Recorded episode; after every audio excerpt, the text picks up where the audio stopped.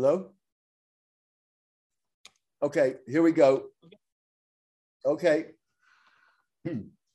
Hello, and welcome to the turbulent world of Middle East soccer, or East Soccer podcast. I am your host, James Dorsey.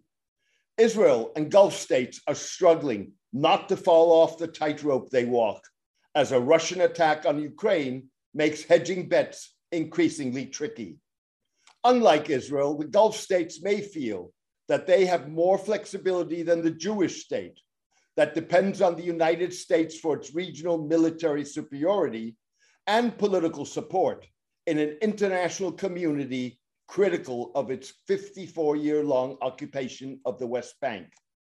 That is, at best, a long term bet that could prove costly in the short term and fails to consider any number of potential gray and black swans.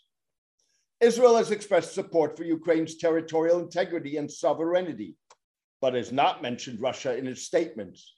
Similarly, it has stopped Baltic states from transferring Israeli made weapons to Ukraine.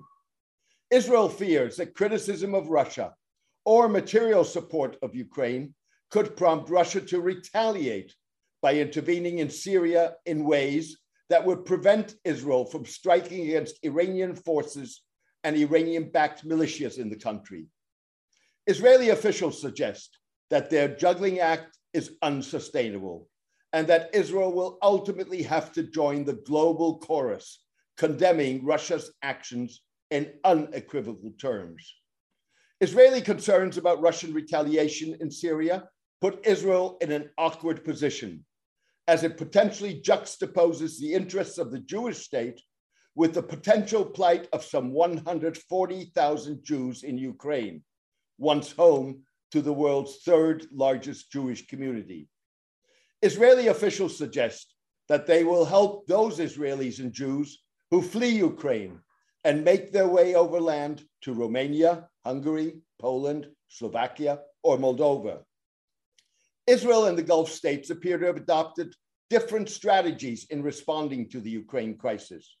While Israel has sought to avoid Russian ire by not adopting anti Russian measures and publicly beating around the bush, Gulf states like Saudi Arabia and the United Arab Emirates seem to reach out to Russia and China in ways designed to signal both powers as well as the United States. The Saudi and UAE moves appear to respond not only to a desire to hedge bets, but also to public opinion in the region that in the decades since the 2011 popular Arab revolts has become disillusioned with democracy and political change that failed to produce economic development. The brief flowering of pro democracy passions and movements failed to produce durable democratic governments. However, Perhaps more importantly, it also failed to produce the kind of economic change that people across the Middle East desperately crave, concluded Arab Barometer pollsters Amani Jamal and Michael Robbins in an analysis of their surveys over the past decade.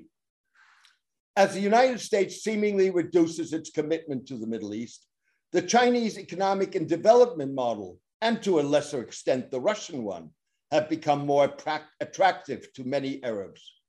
These systems, at least as viewed by many in the Middle East, appear to avoid the political tumult of democracy and offer the promise of stability and economic growth, Mrs. Jamal and Mr. Robbins noted.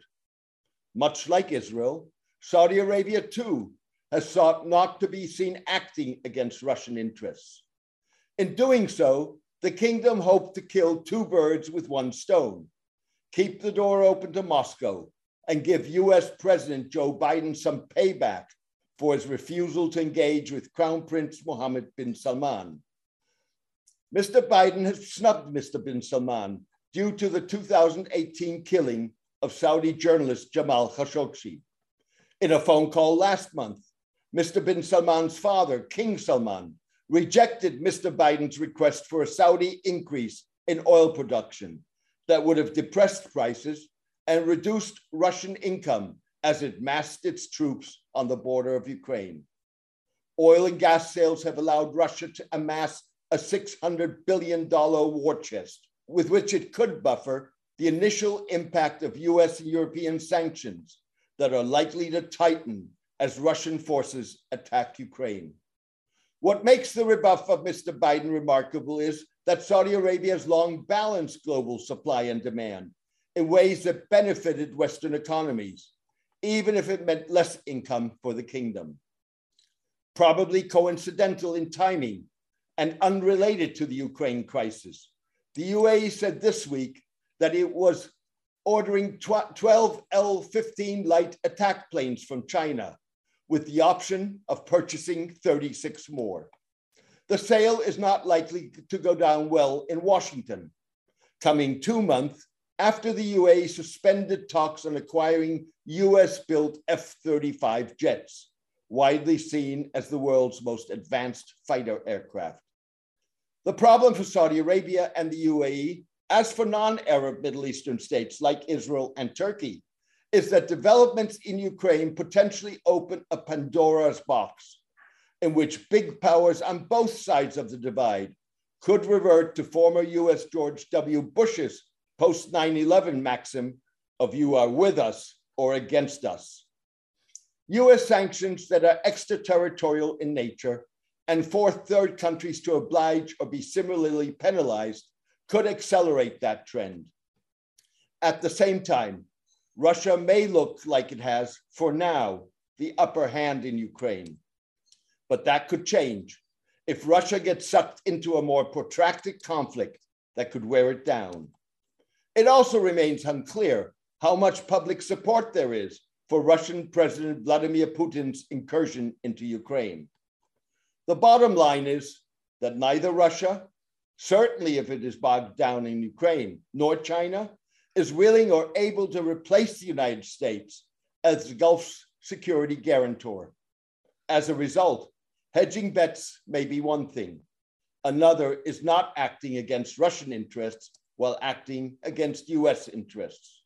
In the end, Middle Eastern states risk falling off a tightrope that is rapidly being spun ever tighter. Thank you for joining me today. I hope you enjoyed the podcast. A written version of this podcast is on my blog, The Turbulent World of Middle East Soccer, at www.jamesmdorsey.net. Please join me for my next podcast in the coming days. All the best and take care.